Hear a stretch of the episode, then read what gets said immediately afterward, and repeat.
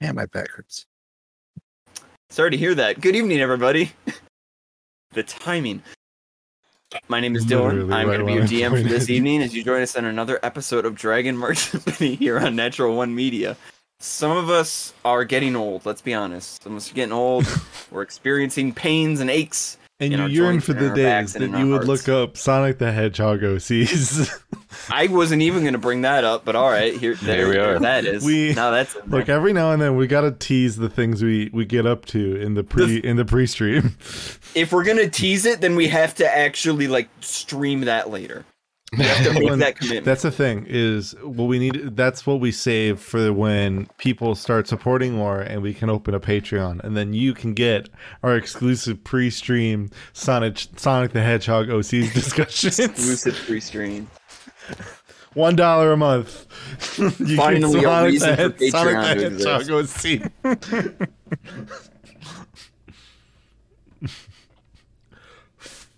Last time, before all this went down, uh, our adventurers, our party members, had sort of split off from each other. They were trying to accomplish different tasks as they prepared for a rather risky mission. Uh, the objective being to sort of rendezvous and make their way into the Velvet Curtain, which is this very illustrious performance theater on the northern side of the city of Rote. Uh, and the idea was that they were going to possibly attend a performance at the same time as a seemingly fairly important figure in the city itself, uh, a man by the name of Eberson. Uh, owns a lot of land in the area and has connections and ties seemingly to Sandy Crodstock, uh, who had mysteriously passed away uh, just recently.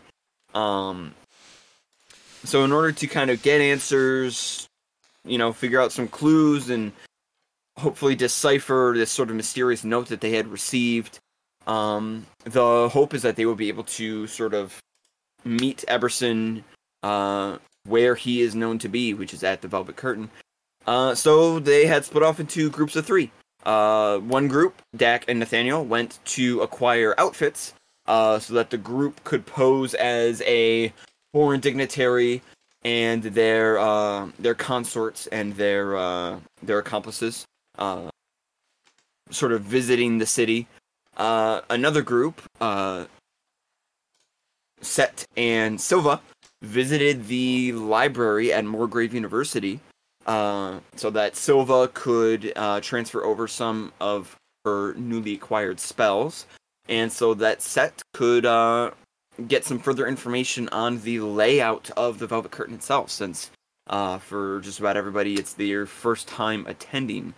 Um, and then we had uh, Caspian Durant uh, of the uh, of the Lanterns and of the, the King Citadel, and Johannes, to who Kevin. went to uh, yes, uh, who went to the Velvet Curtain itself to try and find more information on the performances that were going to be uh, coming up, and hopefully see which ones uh, Eberson might be interested in attending. And luckily for them, they bumped into a very kindly gentleman, um, a Mr. Dubois, um, who seems to come from a long line of architects uh, and designers who have a history uh, within the city itself. Uh, Mr. Dubois took quite a shine to Johannes, uh, and so in in such actually offered to provide the tickets for uh, Johannes and his party, um, since Dubois plans to attend uh, tomorrow evening's performance of My Fair Lizard Folk, uh, which is going to be a revival of the the play, uh, the first time in a while it's been able to be performed, and as such, a lot of people are going to be in attendance, including uh, Mr. Eberson. Uh, How to fix myself. Nathaniel and Deck had a very close run-in, wherein Eberson actually arrived at the uh, the tailor that they had uh, approached to order their outfits, uh, picking up his own outfit for the festivities before leaving. Uh, and after that, all three groups uh, reconverged, reunited in a local park, um, shared some of the information. Uh, Dak revealed the falsehoods uh, that he had uh, provided to the tailors, uh, Van Hortons and Mortons, uh, in regards to their needing of the outfits in order to uh, for a foreign dignitary that they were representing that may or may not be involved in some sort of plot against the royal family itself. Uh, also, taking care to uh, make sure that some sort of a, a bill or a debt is incurred upon uh, Broken Blade Castle, uh, the residence of the king of the nation. Uh, so, with that all tidied up, uh, the group reconvened, sort of reviewed things real quickly before making a quick uh, relocation back to the Cow's Eye so that they could further solidify their plan, finalize what it is that they're going to do, and be prepared uh, to attend tomorrow evening's play. So we will uh, hop right back into it. We will rejoin. Uh, we will go ahead and rejoin our uh, our characters. We will rejoin Dak, Nathaniel, Set, Silva, Jasper Rose, and Clark Bart as they go over their uh, their plan for how they are going to spring into action. So where we had left off, currently I have you all sitting on the map of the continent of Corvair, but I'll go ahead and pop you over to the nice uh, blueprints of the theater of the Velvet Curtain uh, that Seth was able to acquire. The So we'll go ahead and theater. Hop right over those. Franny, I switched scenes. I didn't see you posing like this until I switched scenes, and I thought the entire like you and Kevin specifically were so still that I thought it was broken. I had a pan like a moment of panic because I thought the stream was broken. Uh, I feel like that's like a good title for like our entire friendship. A moment of panic. Valid. So, we once again have the the blueprints before us. Uh, there was a very brief conversation in regards to where it seemed like kind of the the accessible entrances and exits to the Velvet Curtain uh, seem to be located, uh, as well as the position of the stage and the VIP balcony where it is likely uh, that all of you will be seated. Uh, so at this point, uh, you have the map before you. Uh, I encourage you to begin discussing amongst each other to uh, to determine your roles, uh, determine where perhaps things like seating arrangements, things like that, uh, where you want to have people be positioned, where you want to go, what is your goal once you get there. Uh, absolutely feel free to do so. Caspian is sitting in with you. Of course, he is a very, very focused in on the task at hand. This is where his own training as a member of the Lanterns is sort of kicking in, uh, and he is very much present and in the moment uh, with you as you formulate this plan. All right, well, let's get a determination here. We have some markings that are on here. What were they? What were they for? Not Uh, so we had recall. the main entrance called out, which was uh, swap real quick. This Yeah. Uh, and real quick, you guys, I th- I believe y'all have permission to draw on this blueprint. Yeah. yeah, draw. Please be responsible with that. Totally gonna draw. Only That is draw. Um, I know we had the yellow marked um text, on the absolutely go for it. Text, please. Yep. Can you, Text, like, text, overthink? draw, shapes, whatever you guys need to do to help yourselves plan this out. There we go. the yellow on the bottom left on Yes. the uh the lower map. That was marked stairs that were leading out towards uh right here. Let me freehand draw red. This was a back entrance, correct? Yes, A uh, secret sort of back a, entrance. sort of a sort of a back entrance uh, leading off into an alley.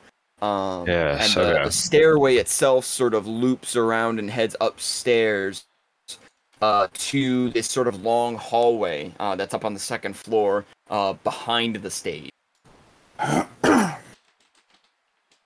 Okay. Yeah, so just a refresher, top half is the second floor. Yes. So the the top Bottom half, half is, the is the second first floor. floor. Yep. Exactly. Um yeah, so I uh I believe we had brought up yeah, that stairwell along the back in case we need to for whatever reason get out and that main stairwell is not viable. Um and then also that uh that stairwell off to the right um this one on the second and then oh jesus. Controlling this is a blast. Uh so then on the first floor what seems like it would be like the entranceway to the private seating that we will likely be sitting in. Um the little square right here looks like that could possibly be a like roof access ladder for maintenance kind of thing. Could also case just it end up being a closet. even sketchier. Also, could end up being a closet. So that's kind of something I don't. I think we would want to know. yes, Very easily uh, could I just be a closet. yeah. It there's there's a exact same size right above it on the second floor, so that's why I was thinking that it could be. Uh, Right, but also The if you if there would be if it would be built on the bottom floor, you would inevitably build it like that on the second floor as well because you're not just gonna have a strange box for one closet jut out from the entire building. you know, So- it's We a didn't little leave many avant-garde, you know. The aesthetic. Well, I mean like a one a one floor level strange box. Yeah, architects are weird, man. I I still I would Architects would- are so weird. I would give I would I would play with the I would just play with the I would play with the presumption that things would have a function even if it is just even if it could be that way. What it is for sure is that at least it is either a closet on each level or it is the access, but there's no ladder Yeah. marking here or any Well, type even of if like it is a closet, there are still doors that lead in and out of it. well one Yeah, it's it's just something that we'll have to we would want to potentially try and check when we arrive on the premises. If that's even the way that we end up going. Right. It That's could be big thing. that the way that we actually end up going is this this kind of back area up Mhm. to whatever's back here even though that does kind of look like like s- stage crew area back there Yes, I, I would believe so as well because it looks like on the map that that leads to specifically the area that would involve the you know you can kind of see what looks to be uh, bedrooms and whatnot marked on the top floor. Mhm. Um, you know, and then do we? What is uh on the top floor map? What what is is this just because it kind of looks like there's a step here? So open air the- above the uh uh the stage Okay, strange. Yeah, it just makes it because This uh, yeah. here, uh, to to note that it it's not it's not shown on here, but in the the blueprints that you've acquired in the game, that it would note that this is a window. It is a viewing window. Uh, the room you're looking at right here is essentially kind of like this larger, like almost like a lounge area. Uh, much more like a casual open lounge area, and then there's this viewing window that allows whoever's in there to see down uh, to the stage below.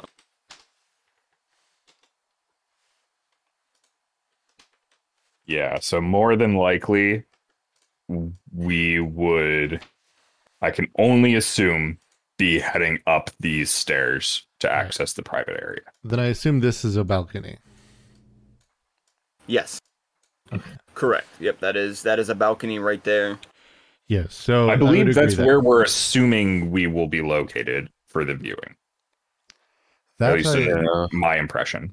We don't Right. 100% know, but No, but everything else kind of appears to be, you know, inherently everything. The it is the only room up here that faces the stage. Yeah. All of From a these good angle. have no have no outlook into the stage, and unless these are like glass floor, I'm gonna go with they don't really see the stage either with this large wall here. Yeah, this area almost looks like a A uh, historical museum, kind of like history of the Velvet Curtain kind of thing. Could also be a Uh, lounge. possibly. Could also be where the go-go dancers are dancing. There's that too. I see. see- I see these as Oh, like we just know display go-go dancers? Wait, is there do we is there specifically even noted of go-go dancers here? Was that part of the research? It's What for were you rich people. It's only a fair assumption.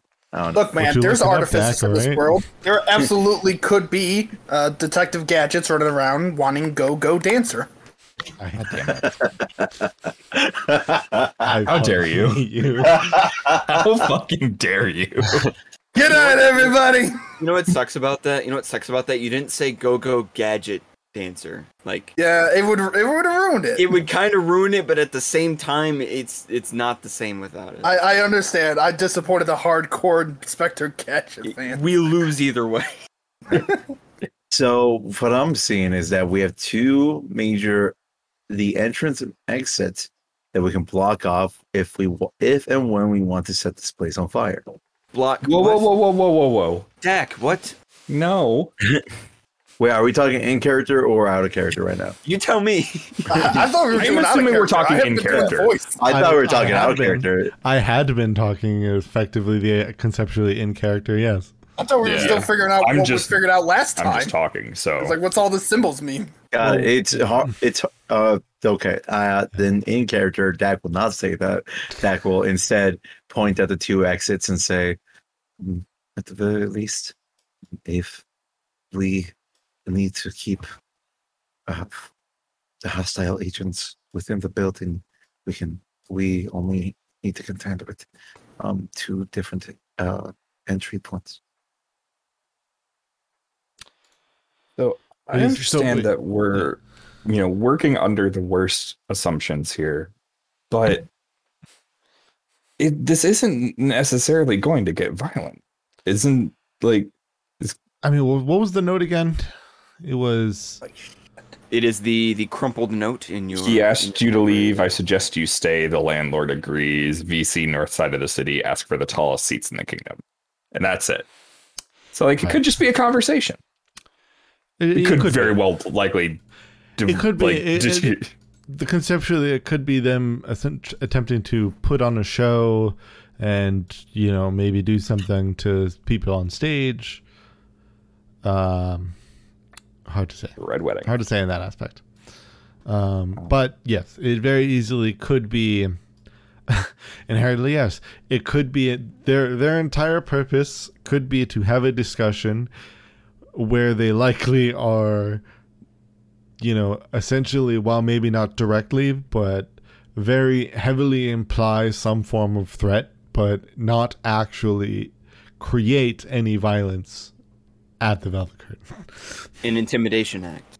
Yes. Well, similar to the similarly kind of to the tryst that showed up in uh in Set's hospital room where they appeared and they weren't, you know, they didn't obviously plan they weren't going they were saying that they weren't going to, you know, just kill him there, but they very clearly laid a threat upon upon him or upon them. So therefore based on their experience, I imagine our experience could end up being very similar if this person is in a similar type of league that the Trist doppelganger was it was attempting to use. Yeah. Um here's it how are how are we going to come into this? Like what is, what is our goal going into this So- meeting. I guess yes. This is the big thing. Is so we specifically because of the discussion you were you two were talking about, pointing at Nathaniel and Dak. Are we are we meeting someone there now, or? I believe Johannes, Johannes secured us an entrance. based on your scenario here, Johannes. Sorry. Anyway, Uh, we we just staged He a coup. We didn't talk to anyone. An Uh, unnecessary. Well, it was coup, might I add. Johannes and uh, Caspian, right? Yes. So Caspian, you can maybe answer for Johannes until he awakens from his dazed state. Uh, um, Caspian gently uh, sets the cardboard at an angle so it can rest against the chair. Uh, so- yeah. So myself and Johannes went to the Velvet Curtain, of course, and we met with um, Cassowary Dubois. Nice. What a name. fellow. He um. He's going to be in attendance at, at the at the play, uh, and he is the one who claimed that he was securing us uh, tickets for the for the performance. Um, we only would need to, I suppose, meet up with him just before the performance starts. Uh, probably before we go through the main entrance. I imagine he'll be waiting for us there. Um, either that, or they'll have the tickets set aside for us uh, under his name, or it could be under mine or Johannes's names that we gave him. Um, What were those? right. Um, let's reestablish. well- yes, let's reestablish our, our identities here. Who yeah, are we? so it, it we ended up using false names uh, in speaking with Mr. Dubois. Um, Johannes's false name was Um. oh man. See, this is inherently Mister the put him on the problem. spot. Well, this is the thing. is This a is we the call this a inherent- layup. We also call this the issue of uh, the fact that we have been playing this now for 24 over over because we had missed days over 24 weeks, and in game it has only been three days. hmm What was Almost four. mere hours ago for Johannes Johannes is now was two happening. weeks ago Yep. in real life. Caspian. This isn't good. What was the name? You don't remember the name you gave him? I remember yours was something very dumb. I remember that. oh, oh, I, yes, of course. Oh, well, anyway. The name that he gave him was uh, Jasper Rose, if I'm not mistaken. yes. Ah, because the witch. Yes, yes. Jasper Rose. That's that's all right. That's pretty good. And Mhm. what about you, Caspian? Sure, you came up with something clever. Yeah. So, when we meet with. Uh, Caspian, We That's need to good. know the name, otherwise we will blow our cover. if we need to refer to you by name, we we need to know it. Right, but also I, you know, I do this type of espionage stuff professionally, so you know, Yeah, which means you should have a I have a phenomenal name. reputation that has to, you know, be be upkept. So, you Well, know. in order to keep that reputation, we're going to have to know your name. Otherwise, we're going to have after a this problem. after this mission, you know, there won't be any reason ever for anyone to refer to me as, you know, Clark Bart or you know anything like that. It, it wouldn't be required. Clark Bart Cassian. Yeah, yeah. You know, it just after this, it, the- you'll never need to hear that name again. You will. It'll be like that. now, person please remind never me, existed. Caspian, was that Clark Bart or No, Clart Bart? That was here. Let me here. Let me say it really slow. I'll spell it for you so that you know exactly how to write it down. Okay. Yeah, really make it. Make sure you I'll sound lean it in. out. I'll lean into the joke. I'm I'm not afraid to, to lean in. C L A R K space B A R T. Okay, so Clark. Good, basic, forgettable name. Yeah, Um, ex- absolutely. I'm gonna Um, go it ahead was and too assume you used all your interesting- cool names on other missions. Um, forgive the interruption. Um, but I feel that it would be weird to call you Prince Clark. then you probably shouldn't. Yeah, I think I him think that's a good instinct you have, and you should. Why do should you insist on calling him instinct. Prince in the first place? Yeah, where did this come from, Dak? Is that forgive me, but is that not the title that he has? No. No. Oh, oh, no, Dak. I'm not royalty in any way. You're thinking of like a like a wine and deer or a Bornell. Like I'm I am not a prince. I work for the royal family, but I am not myself a member of it. I'm sure if you really You're just wanted to give him a title, like an old Mister tale? would be about it. I believe I've understood. Thank Or you, sir? Are Have you gotten him- knighted? have you gotten him confused with an old tale? I believe I I, recall it. Perhaps, perhaps an old sailor story. I believe it involved a tiger and a closet.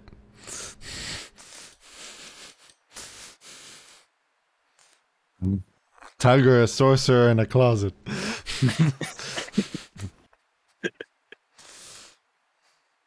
I preferred the I preferred the the prequel, the sorcerer's great nephew twice removed. Um, All right, so But yes, no, What he's not royalty. And so, nothing. and uh, so, I mean, Back besides matter. that point, you especially shouldn't call him prince when you are the one who is supposed to be the Correct. yes, the only semi-royal royalty that's going to be dignitary. here, royalty in the grand sense, is going to be you because you're going to be portraying the foreign dignitary. I on that note, actually, how many tickets did you score? Is it just for the two of you? He was enthusiastic in his speech. It sounded like he was trying to secure. I mean, we did bring up how many people were in our own party at one point. It sounded like he was trying to secure tickets for everyone. It did. It, So it was, that's a, it was sort of find a gesture of us. goodwill. I mean, inevitably we'd point. find out. But even if we didn't, if we can at least, if I mean, that's the thing is, at least if a couple of us can get in there, others of us can potentially, f- maybe. I mean, I don't know. I guess how much we want to, but maybe a couple of you then could utilize some of these back access points in order to sneak in and just at least be around for backup. I it, uh, we would need at minimum two real tickets in order to sell what we're doing here. One for Doc. Well, well, I mean, the it depends on just how many. We will all show up. It, the question is just how many does Dubois give us? Yes, Dak. Um, if uh, forgive the interruption, um, um, but if it, it does uh, reach the matter of uh, there not being enough tickets for everybody, um, then um, I could make a scene um, and threaten a diplomatic, um, a diplomatic situation. I sense that this is No. something that you're really into as a person, As uh, especially plan. given what you pulled at the tailors. But Mm. um, I, I would think we should, be, against we should be really emphasizing to not make a scene as much as possible. Yes. Yes. Plus, remember, you're not even supposed to be able to speak our tongue. True. Uh, uh, merely, I would like to say that um, if they cannot allow a dignitary his cards, uh, then uh, most people would uh, be more subjective to uh, potential calls to uh, the king um, and such, if required. I- I- Um, yeah. Not, not. Oh, forgive me. Um, Well, I was just going to help you move it along here. I agree. Like, I understand your point where, like, it does make sense that inherently, if you are not allowed all your guards, many would likely raise a, a hubbub about it. We're just noting we might not want to, but that doesn't mean that we can't make the, we can't ask, but we could do it Yeah. calmly. should it come to it as a absolute last resort, it's on the table. It's on the very edge of the table, but it's on the table. We're having a conversation, Dak. You don't have to raise your hand. Oh, um, I do not mean to interrupt you. Um, what does a diplomatic incident look in this country? I'm sorry. The question was, what does a diplomatic incident look like? Yes, Uh, uh, you all uh, seemingly It's really seem to dependent. I perceive feel. it. I'm sorry for the interruption, but uh, you all seem to uh, believe that there is something violent. Oh, it depends, really. I think it could depend. I think I think making a like essentially, you know, boisterously making demands could count as one. Uh, another could be something violent. I think there are many ways for one to exist, at least as at least as it has occurred in history. Um, Not necessarily strictly violent either, just aggressive. Um, yes, May- that's true. forgive me for the interruption, but um, may I uh, inform you all that the people of Sarlona don't typically make scenes out such as that uh, in public. Um, it would be much of the vein of we will inform of your king of your actions, and what comes of it comes of it, and then uh, sharply leave. You Yeah, see, know that's not right. that. That is that is still very much a, a threat, or at least it is a threatening tone. It's still it will be aggressive. It, Oh. but to be fair, if that now one thing to note is at least to be fair, if that is truly how it is, then it isn't necessarily one to to put against that. Um, you know, if you want to look at it inherently from uh, like a logical perspective, if one of our concerns being that potentially somehow either you know anybody who is a member of the circles has any concept of the of the kingdom that exists. Maybe they're supremely well traveled or whatever right and they know these things if dak does act differently from what is supposed to be expected of their people that could raise red flags if we do run into that situation. The only way that we're going to know that is really if it seems very clear that they truly do not understand the customs. But for the mo again, inevitably we will start by at least just seeing how many tickets they do have. And if anything, like I said, it may be beneficial to potentially have one or two of us kind of you know be able to kind of sneakily be in there. But you seem to have informed him of the number. We'll find out. The uh did you give him other johannes or uh, caspian did you give him any other names of We didn't else? give any other names, like No other names, specifically. okay thus we should probably come up with our aliases for the rest of us now Not a bad idea. Uh, real quick on the on the note of those tickets, are I'm just looking over at the note again. It says to ask for the tallest seats in the kingdom. It doesn't necessarily imply that we're gonna need tickets. I don't know. Inevitably, we can bring it up. There's also a possibility that um, Cassowary is related to this note. That is also God, true. it- Perhaps that's why he was so eager to give us the tickets.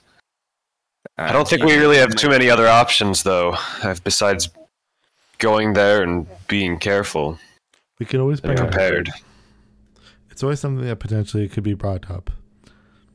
It could easily be something that is requested by the dignitary upon upon seeing the like we we get to the it could be one of those things where it's like ah now that we've entered the outside suddenly the dignitary you know you know says something and then we translate it as oh he would like to know if we could if while we're in, if upon entering here if we could see the or we could have the tallest seats in the kingdom um Yeah, we could easily pass it off as hearsay, Yeah. something that they have heard about the city. Ah, that's a good visiting. point. or Yeah. even just their own phrasing i mean i can't imagine this is the only place that phrasing would exist um valid. So there's avenues. We have multiple avenues, um, but the aliases are going to be important here. Yes, I believe. Let's Yeah. go one by one. Who still needs set? What? Okay. What do you Well, think? I think what's most important is we should maybe we should determine Dax. Yeah, Dax Yes, is probably the most yes. crucial. Yes. Everyone yes. else's names probably don't even really matter. We're just the Dak. um, employees. Uh, I will absolutely address your hand being raised in just a moment. Um, when you spoke to the tailors about the dignitary that you were working for, did you provide a name for that dignitary? Do not believe so. No. Okay, so that representative is is unnamed. They don't have any kind of name for them. Okay, so then we do have we do have some freedom here. We have uh, uh well, what Dak, did you, should probably come up with the name, given that you would know what a name from that country would likely sound like. Yeah, sorry, you said just to, to make sure everybody's on the same page. So this is a this is a representative from Sarlona, as in across the sea, Sarlona. The Empire of Riedra. Raedra, Riedran specifically. That I I would be uh, forgive the interruption. I will be Haran of Duratar.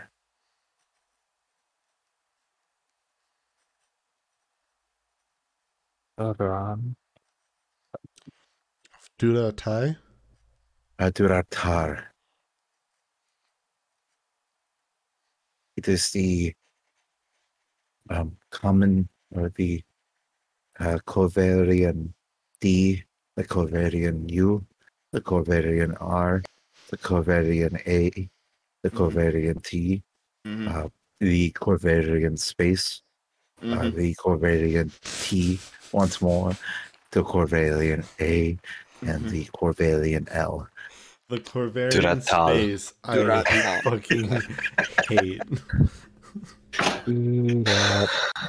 Oh, hate that. Haran Durata. that works.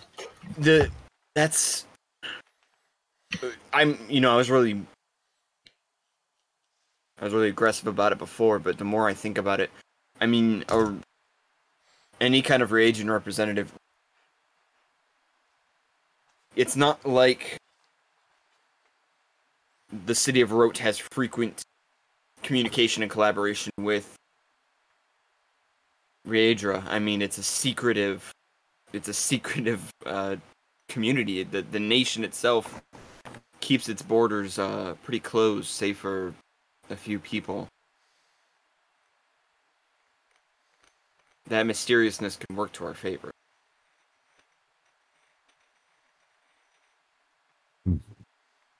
It is forgive the interruption, but it is important not not to call me an inspirable lord. And for those who for I feel like those, I've To not heard that call you? before. yes, Are there not other representatives who are inspired?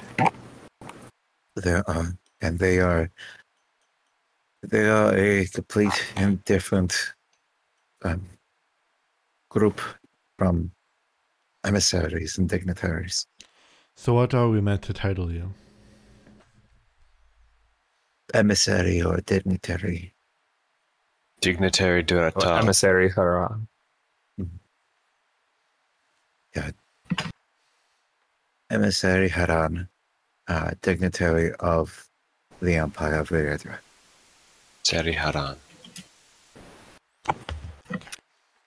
Now, if now we should at least the rest of us potentially maybe have somewhat Riedran names, especially those of us who are likely going to enter in with Dak at you know at need of it. But or at least just to establish a little bit of Yeah, who's doing what? Yes, we also Hey, we that's a great need to, point. We do need to finalize roles. We had we were discussing them in the past, but we need to finalize the role that everybody's going to play. Right, so And then we- obviously Doc's our dignitary, that's not a question. Silva's gonna be his uh, entertainer, I think is what we called her. Yeah, Bard. Entertainer, consort, something Yes, like I that. effectively am going to play the role as bard. Uh, multiple Right. bards are used close by as kind of like a a confidant, if you will, to many royalty. So Right, so those two will come in together no matter what. They're pretty much going to be a face. And the rest of us will just serve as bodyguards, I suppose. Although, yeah, that's right, we do need a translator. well, the Can't be Silver. the translating role that was the thing was we're potentially that a set potentially would be better at maybe uh throwing you know throwing a face if you will um otherwise inevitably we could end up uh we can kind of my thought was potentially that Set and I could almost kind of where set plays the main role, but I kind of like play in as the backup, one who potentially has more of like a schedule or whatnot. Almost like an assistant keeping him on track.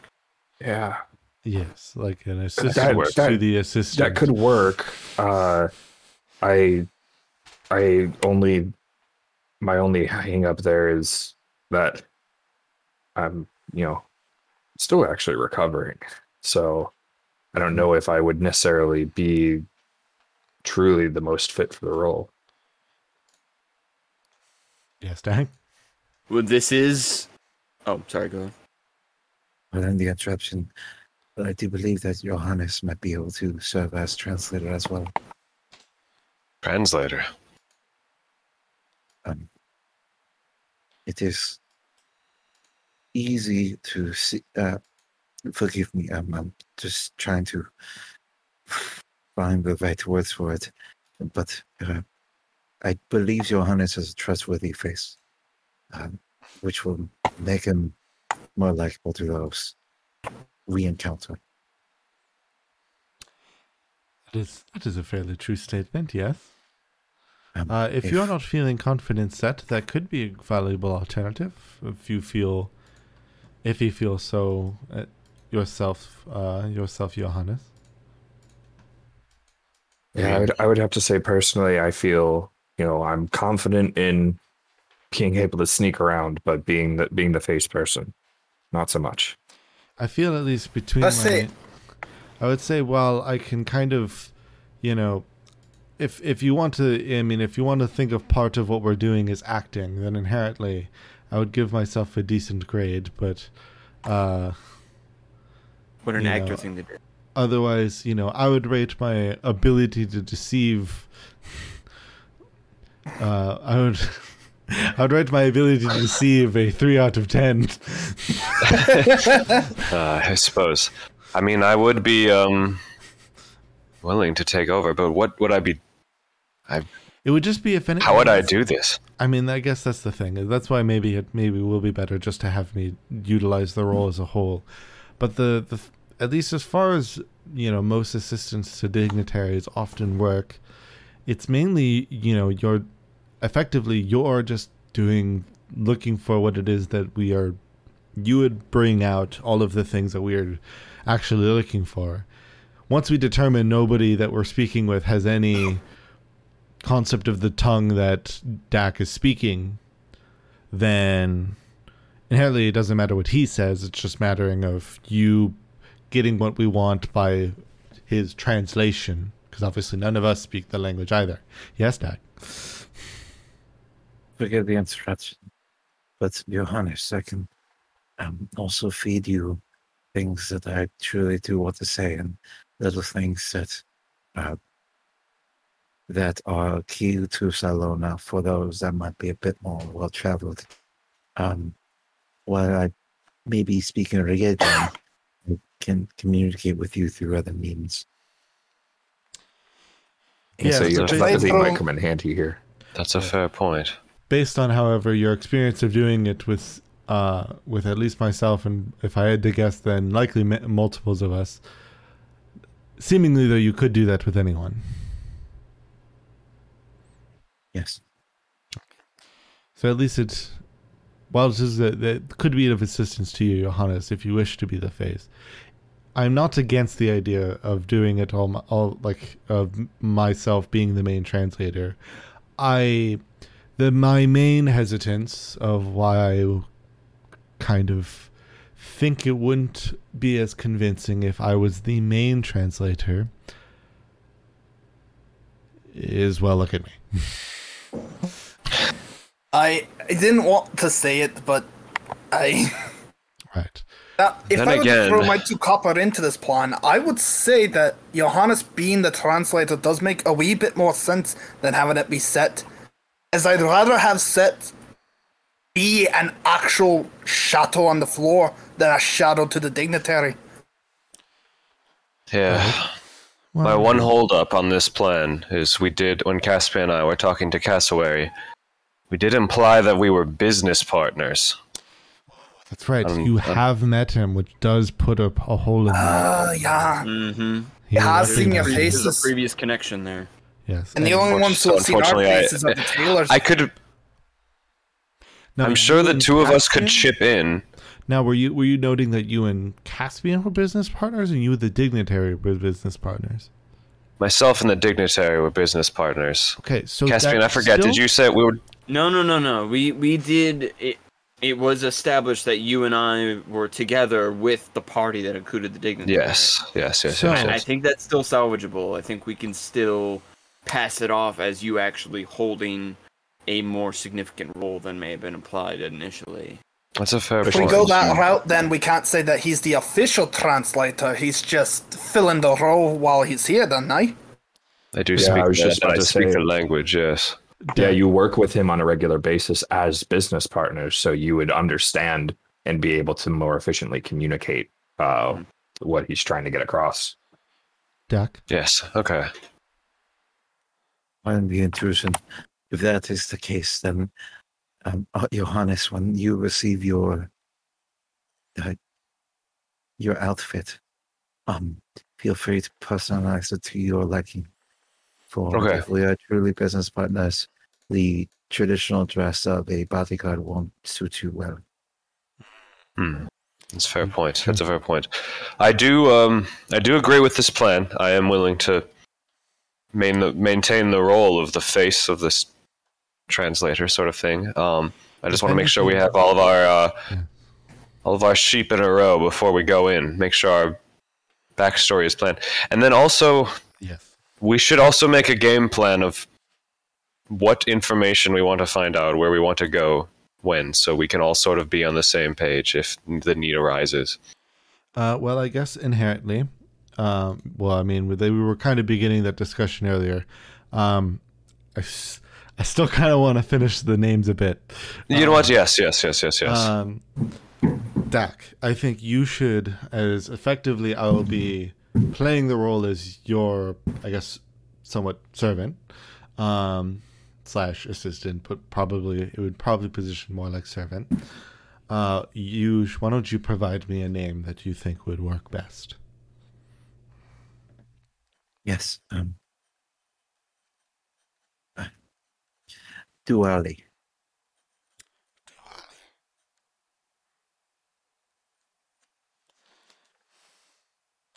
All It's the Corvalian D, the Corvalian U, the Corvalian A, the Corvalian A once more, the Corvalian L, and the Corvalian I.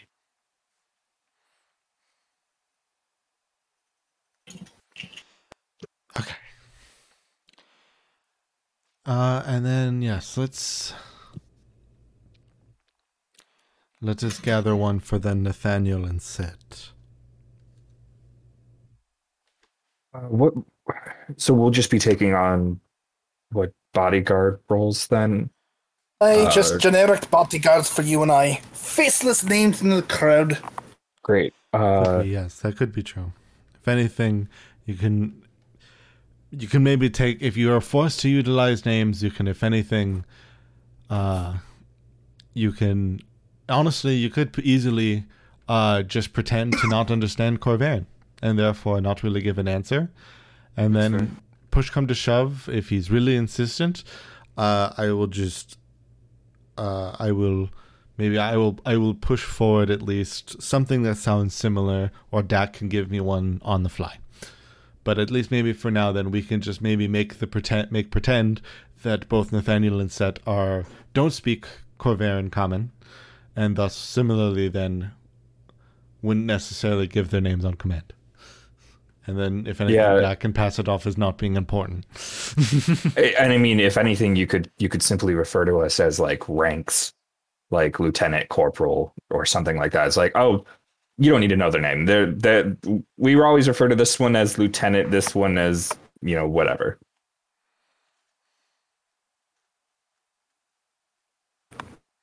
Yes, sir.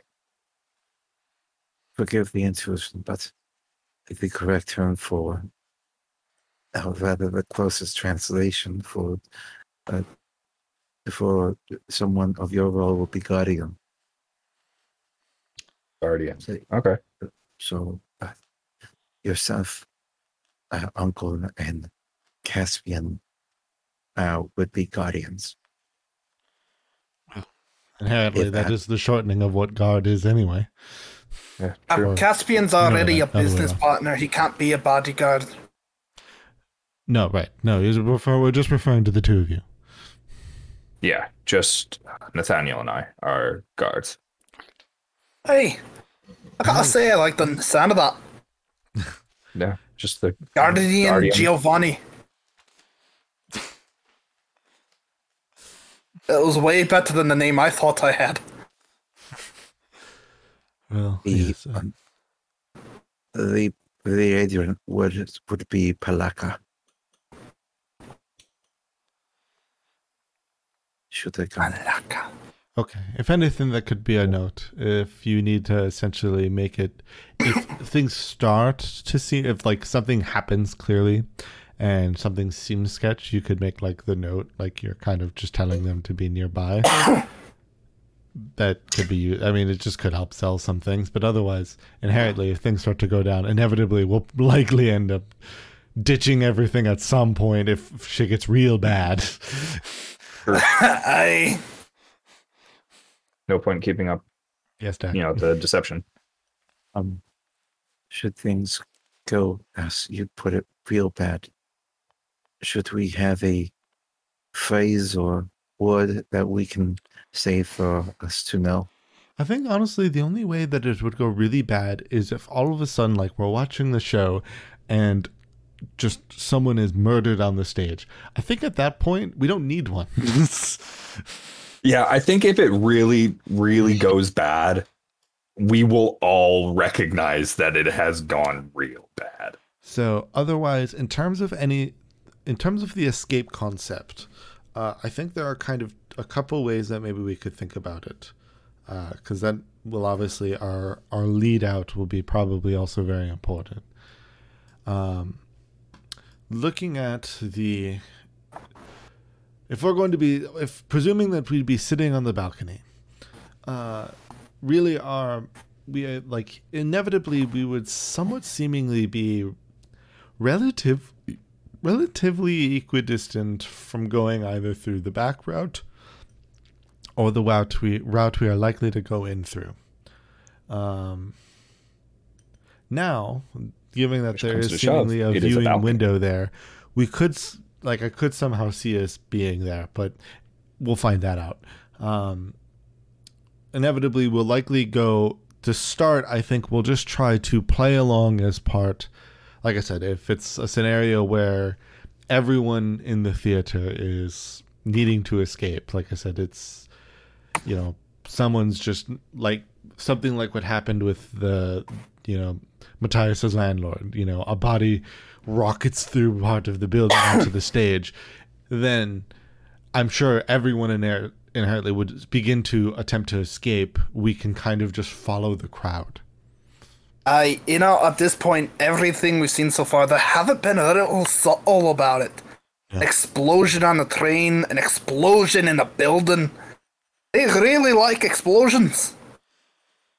So if anything Yeah. depending on the scenario i think our first thought should be to just follow the crowd out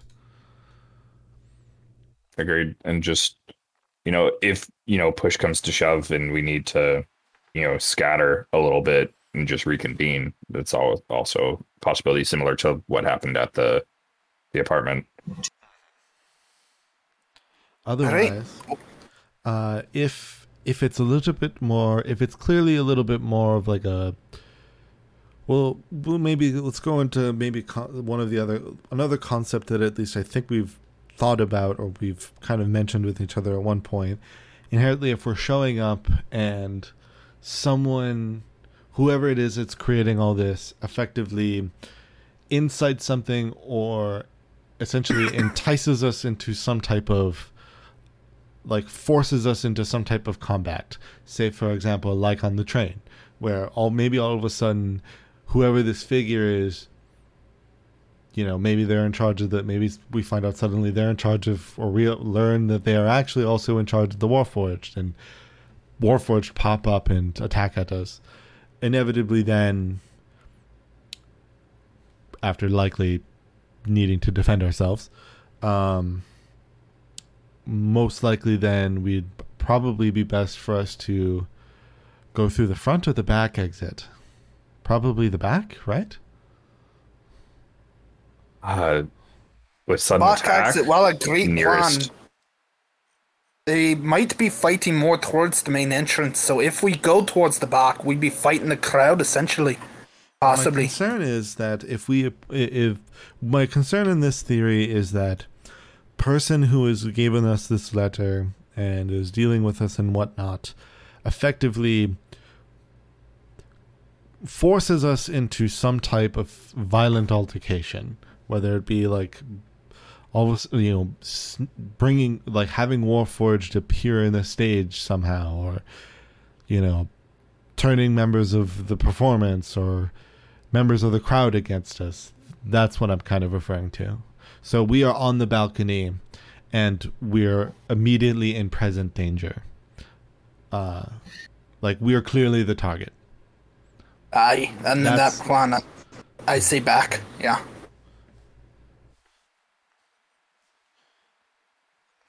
Most of everyone thinking the back is good.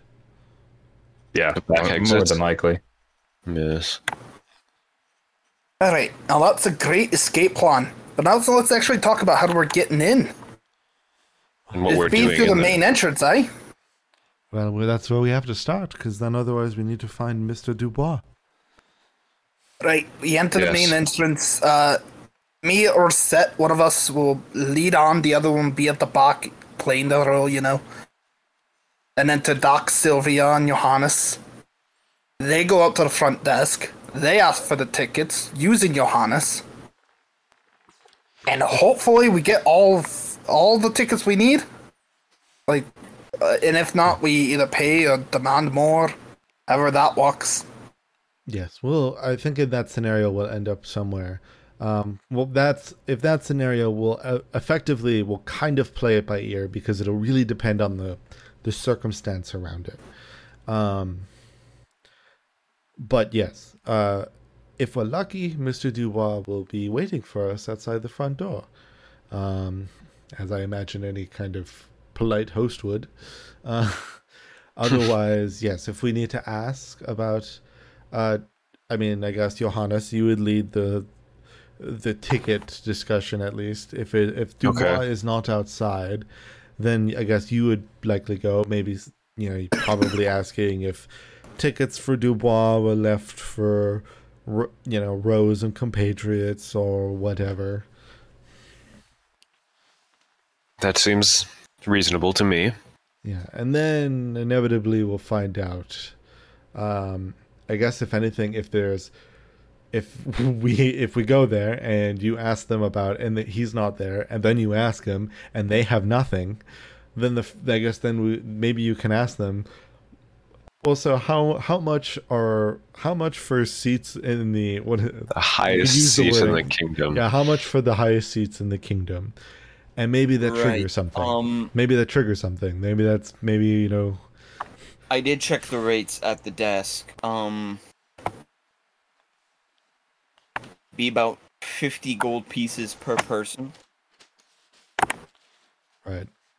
But my cons- my question is if we end up using the phrase, if maybe that will if maybe if the It was people what who we were summoned with.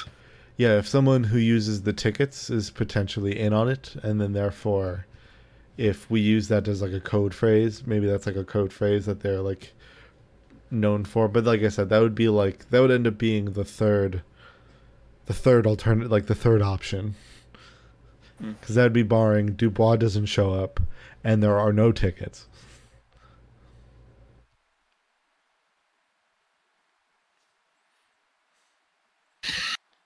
Well, Hopefully, he wasn't just you know. fluffing our feathers. Yeah. Hey, Well, I gotta be honest, lads. I'm not confident in the airtightness of this plan. I don't think we're gonna Uh, end, up- end up with one. Yeah, the, the plan really there was no certainty to this plan to begin with. Uh, I think we've really gathered about as much as we can. Yeah. Suppose what do we do when we get in there? Well, hold on, Dak. What was your question? Oh, yeah, it's it. Um, forgive the interruption.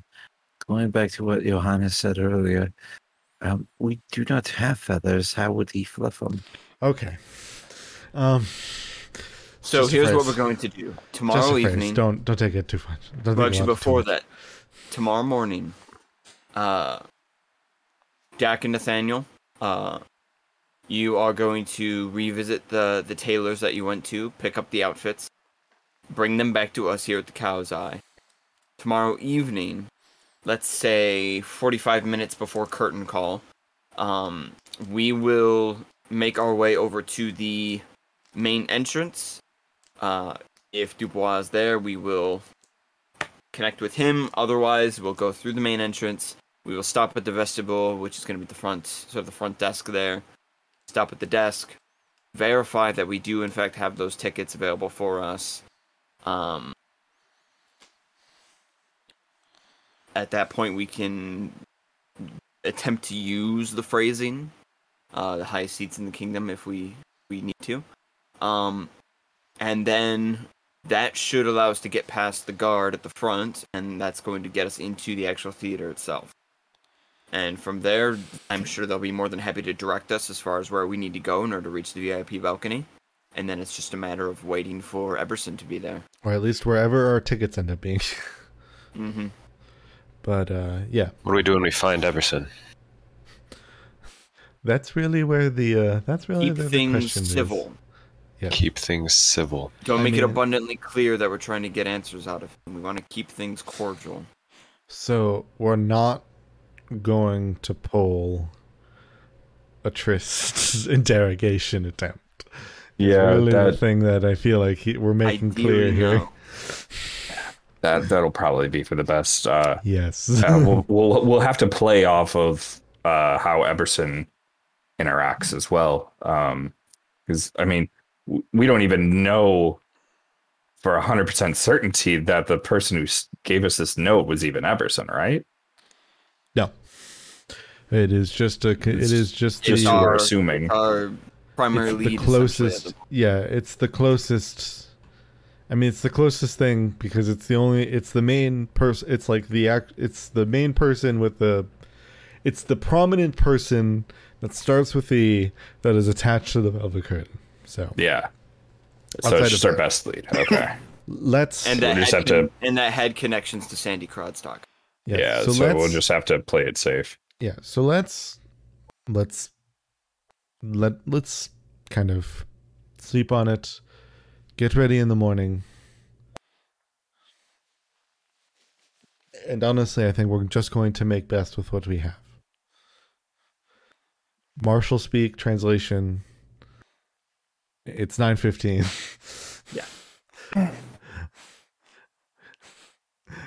All right. Let's not wait till the next session to actually start the Velvet Curtain. Are you sure? We can push it back just a little. Let's don't know, please, man. You wanna? It's please. all right. Trust me, I want to get through the days just as much as you do. I I, wanna- need to uh, get back to not having a permanent negative modifier to I want to break. move that I want to break the cycle of one day every eight episodes. That's the So- best kind of show. Yeah. Uh, So really depends. in that case, uh, what we will do is we can choose to end the day there, have everybody uh, retire for the evening, uh, in which case you will all get a full night's rest, and we will pick up tomorrow morning. Um, so if there's no no objections to that, we can go ahead and do so. Yes, let's do it. I, I think we're good. I Aye. don't think anyone has any other plans. No sneaking Aye. in the middle of the night. No one would do that. It would take like an entire session to get that done. That would be wholly irresponsible. Listen, you. Hello, ma'am. Yeah, no, I'm I'm good with Also- uh, turning in for the for the evening. All right, excellent. In that case, we will do uh, a little bit of a time skip here, as we will uh, smash cut to the following day. Everyone gets a full night's rest. Dragon, Jeez. Mark Symphony, uh, Shippuden. yes. Y- You all come back. Everyone has facial hair. Rest. Oh, my 10 hit points. No. Oh yeah, temporary hit points go away. I think we'll make it. I think the five HP could be kind of here, the here nor there. Okay. I did not ask for you, Bixby. So I did. Big we reach we reach the following morning.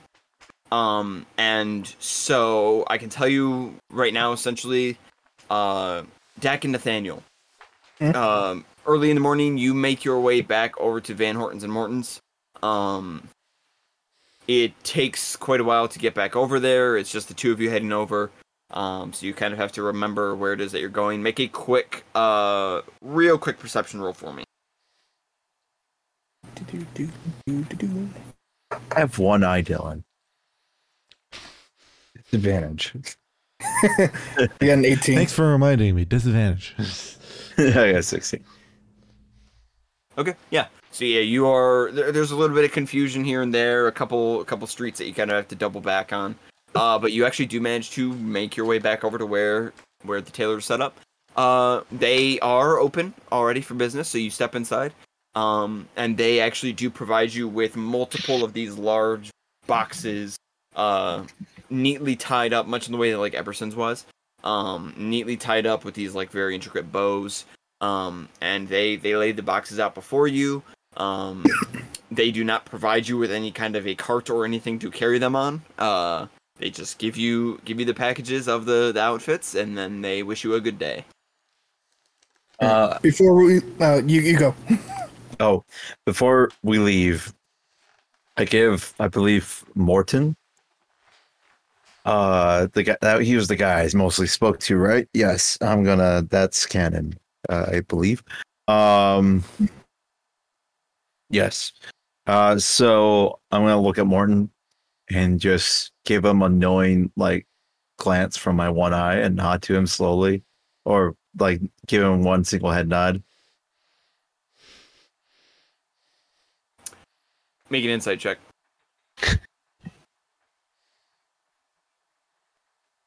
Sixteen. Teen. He gives you this kind of look where he furrows his brow a little bit, and then very very difficult to decipher for most people. You see, he gives a curt little. before returning back to his work. All right, before we go, I got something too. Mhm. I'm gonna put uh, 10 gold pieces in that little tip jar they got there. Okay. Look at both of them, finger to my lips, and just go.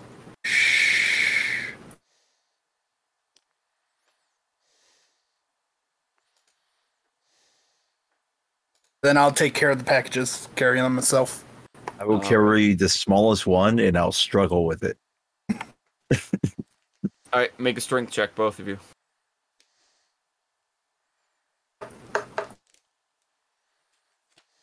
Eleven. Four. Say four. Yes.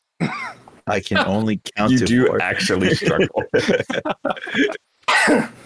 Yo, I set this DC low. like, Listen, I aim to disappoint. uh, yeah. So, all right, Nathaniel, you don't really have too much of a problem with it. Um, you've carried uh, heavy packages like this before. Uh, Dak, you find yourself struggling with the box that you are carrying. Uh, it's a little more like top heavy. It's hard for you to keep a good balance with it. And you find yourself kind of tilting left to right. Um, unfortunately, you find yourself tilting too far over to one side, and you actually fall over with the box.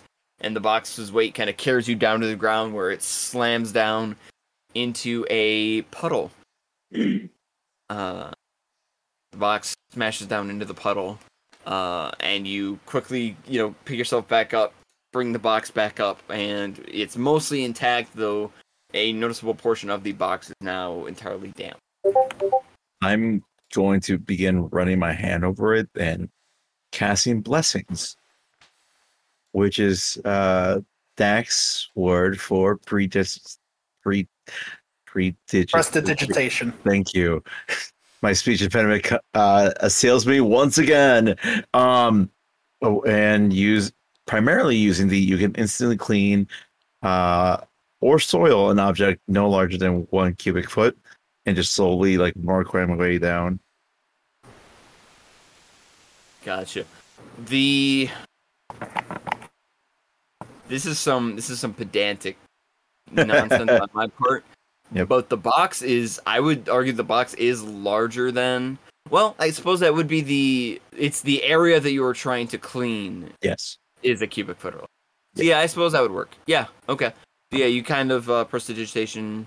Uh, you use your blessings to kind of wave your hand over top of it, and you see where this kind of very large, noticeable staining of the box sort of slowly fades in. It's not a complete fix, but it does seem to remove a lot of the the water that is seeped into the box itself.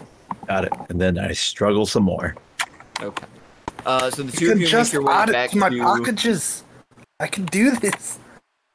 Um, it is my path to walk. I will be able to do this, Uncle. Um. mm. And All right, uh, lad. Show me your independence. Let's go. All right, so the two of you successfully make your way back to the Cow's Eye with the outfits. Um, everyone is able to uh, prepare theirs to get theirs put on. Um, one one more round uh, before the event this evening. Uh, once again, last call. If there's anything else that anybody wants to do beforehand, any kind of prep, anything like that, speak now uh, or forever hold your peace. Because otherwise, we'll be jumping Live to the pack of Uh, yeah, no, Oh, I dude, think show me that Hold mythic rare. DM. I have to crack my pack. uh, I think I'm good. Give it a. Oh, I have to get a whiff. Uh, all right, and we'll have uh, we'll have Johannes describe any changes that he makes to his outfit as we uh, as we arrive. Um. Yeah, so we're going to cut once again to the evening of the performance. Uh, the group gathers together, huddled together, everybody dressed in their outfits. Johannes, are there any alterations that you ended up making to your outfit uh, to make you appear as more of like a business? Uh, Um, Oh man, I'm not like a seamstress, so um, I guess I would. Do I see like a rose anywhere nearby on the way there, or in the the lobby or anything? Any sort of flower? I could There make like are- a small lapel. yeah, there would there would absolutely be flower beds like outside of the velvet curtain. You could easily like pluck a rose. From.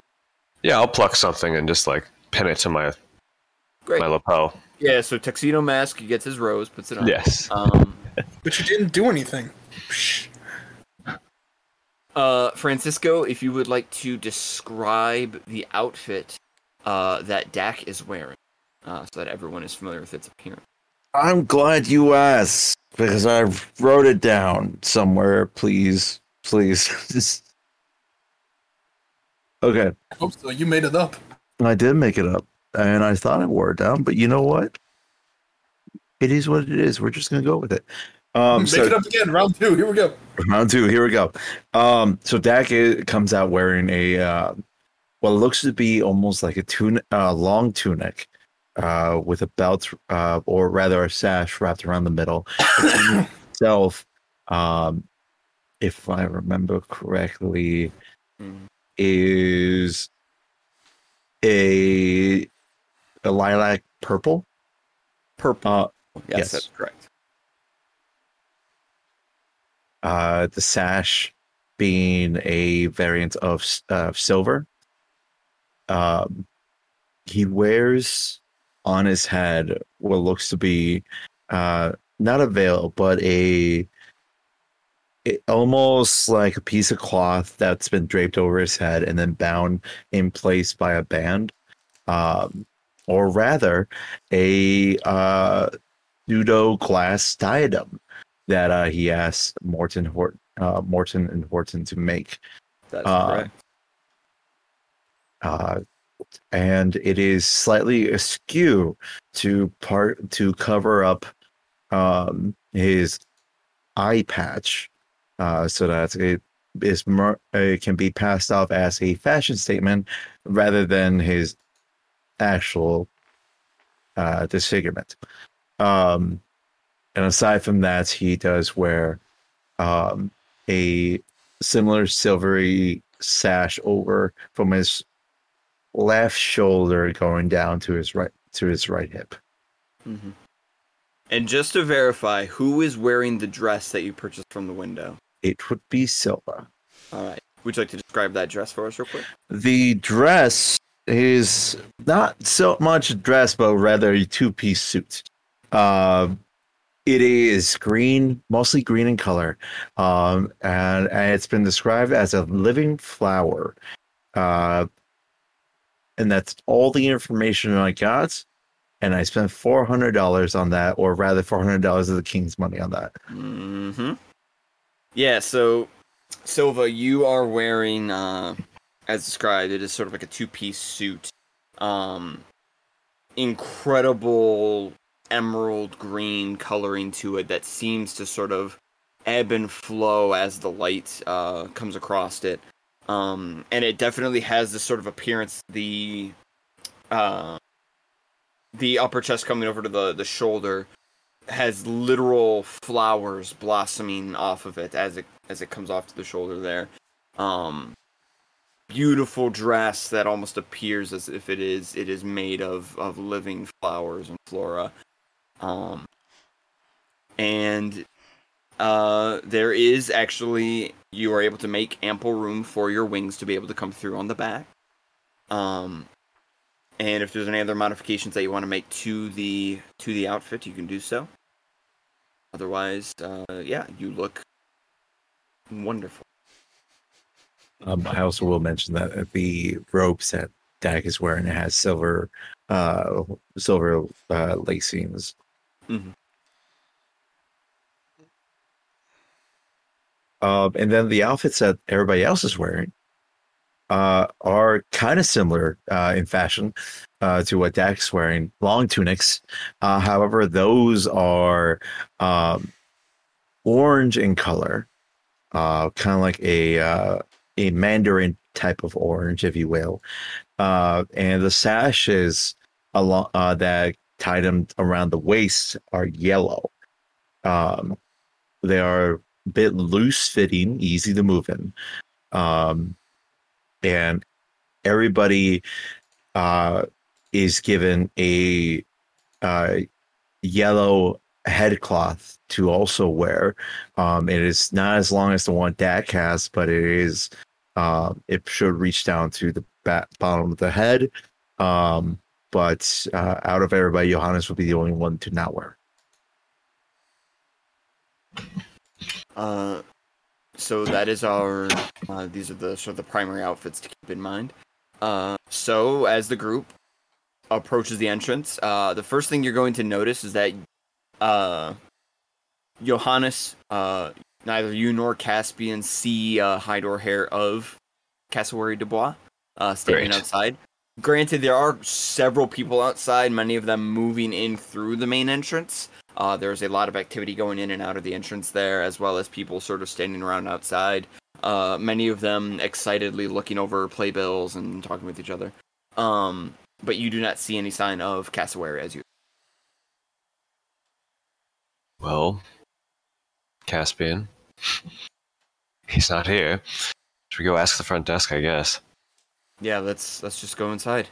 Um, single file, try to look professional. Okay. Um, I start leading the way to the the front desk. Uh, Um, you go through the entrance and you find yourself back in that familiar room that you were in before, uh, where there, there's many very like intricate posters and like paintings, uh, large rectangular pieces that are spread out along the walls. And a little further down, you can see where there's this kind of like corner desk area situated, uh, and another hallway that leads further beyond, uh, assumingly into the actual theater. okay. Um, well, I guess I'll start moving my way towards the front desk, and and, and obviously be looking out for Cassowary as I'm walking.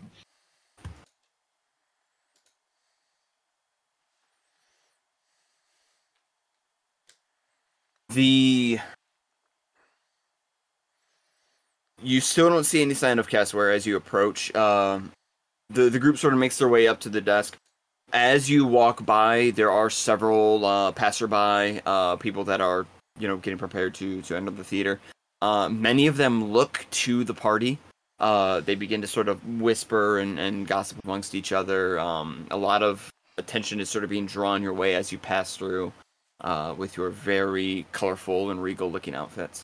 Uh, but yeah, you manage to sort of make your way up to the front of the line at the desk, uh, and a very young, uh, very young man, uh, nice clean cut haircut, uh, greets you there and says, uh, "Yes, how can we help you?" Um, hello, my name is uh, Jasper Rose. I believe uh, a, a man named Cassowary Dubois set some tickets aside for us at the uh, the highest seats in the kingdom. Uh, uh, yes, okay. Um, let me let me take a look. And he kind of fumbles through a few things.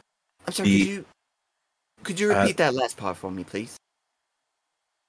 The highest seats in the kingdom, I believe the tickets were located at. Right. I wanted to make sure you hadn't misspoken. Uh, and he kind of goes through and he's digging through a few things. Um, the entire time, Dak is just staring at the at the boy. It's the fact Sure. that he did say, "I'm hoping that you didn't, you hadn't misspoken," is really the the, the That's a, a, allude, uh, alerting to me. there's a bit of an illusion there. Red flag. There you What are you go. talking That's What the. are you Hey, look, talking about? one. Oh, there's a red flag. What? Oh shit. Oh wait. I just now noticed the entire building is covered in red flags. Guys, guys, we have so much to do. We cannot possibly uh, think about these things. We must, we must press on. Um, The show yeah, must so he, go on. he's kind of filing through all these things. Uh, and then he pulls out this stack of these um these sort of like paper cards, like these these like five by seven inch cards with writing on them. Uh, and he takes a small little instrument and he taps each of them, and as he does, they briefly glow sort of like a green light before it disappears. Um, he takes the stack and he hands the stack to Johannes, and he says, uh, right, tickets for uh, tonight's performance of My Fair Lizard Folk. Uh, on behalf of uh, Mr. Dubois, um, he will be waiting for you in the uh, VIP balcony, sir, uh, upstairs. Um, Dorothy will lead the way. Um, and he gestures to an enormous orc uh, that is standing uh, sort of at the, the next the next entrance there. Just this enormous orc built like a bouncer, uh, wearing this very small little tri-corner hat on his head, uh, standing there looking at the group, eyes squinted.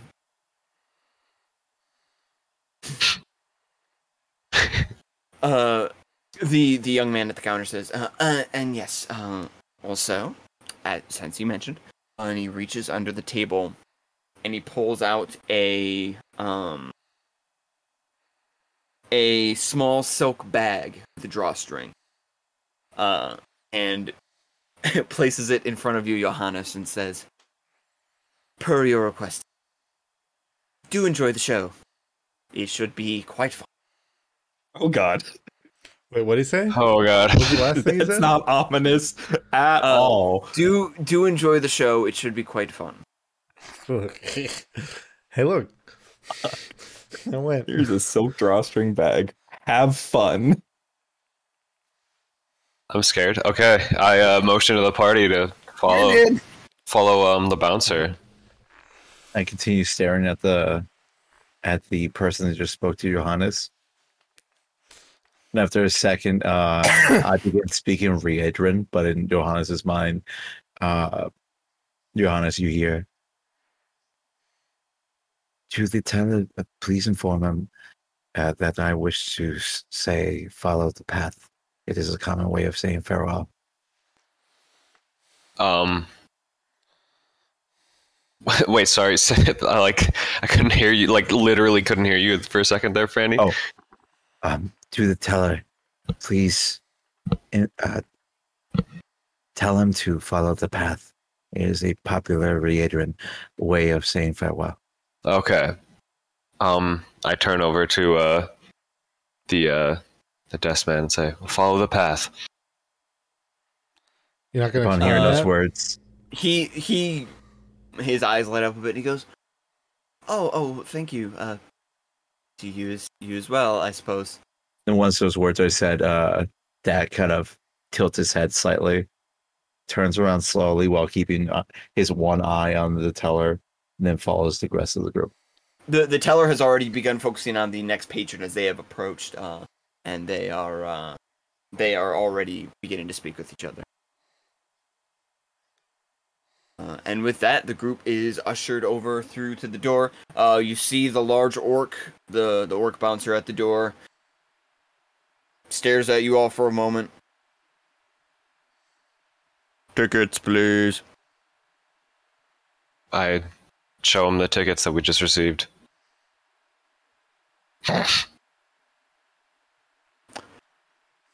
Thank you. Welcome to our fair city. And he leads you down this sort of narrow hallway to a uh, a curtain. Uh, and he waves his hand sort of nonchalantly, and the curtain opens magically.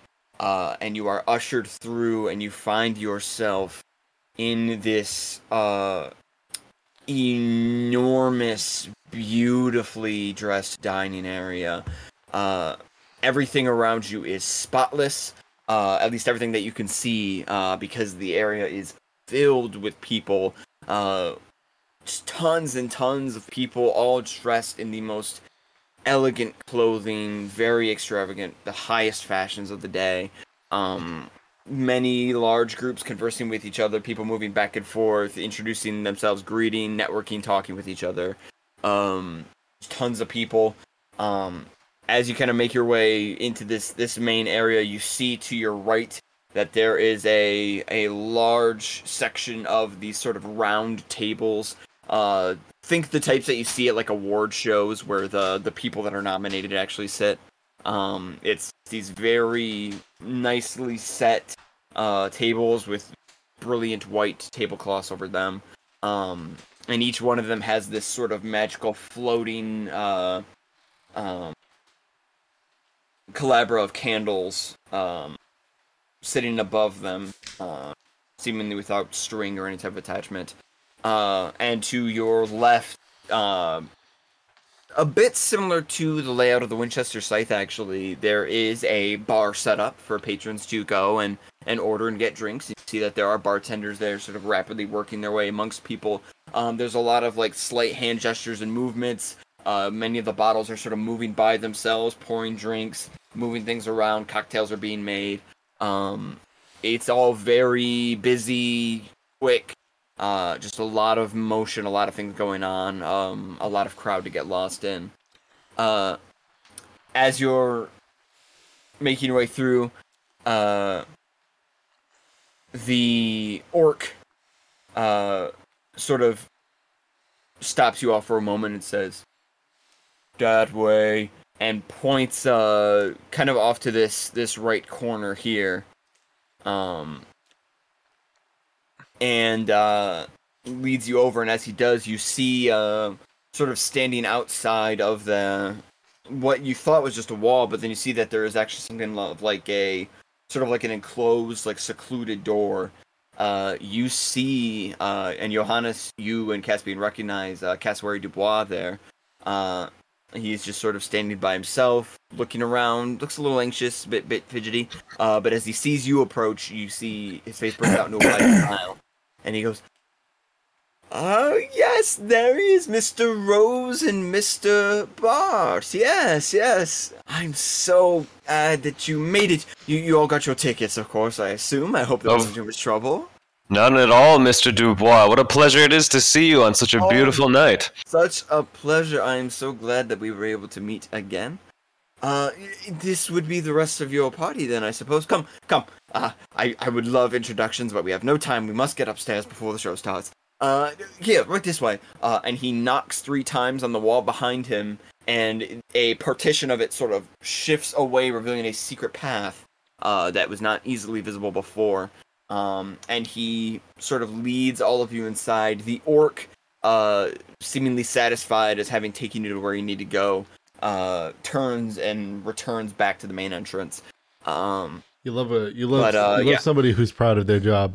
Also, the just the fun flavor note I forgot to mention earlier um, is that this would be one of the only times that you guys would have seen me actually like walking with you and not fluttering with you.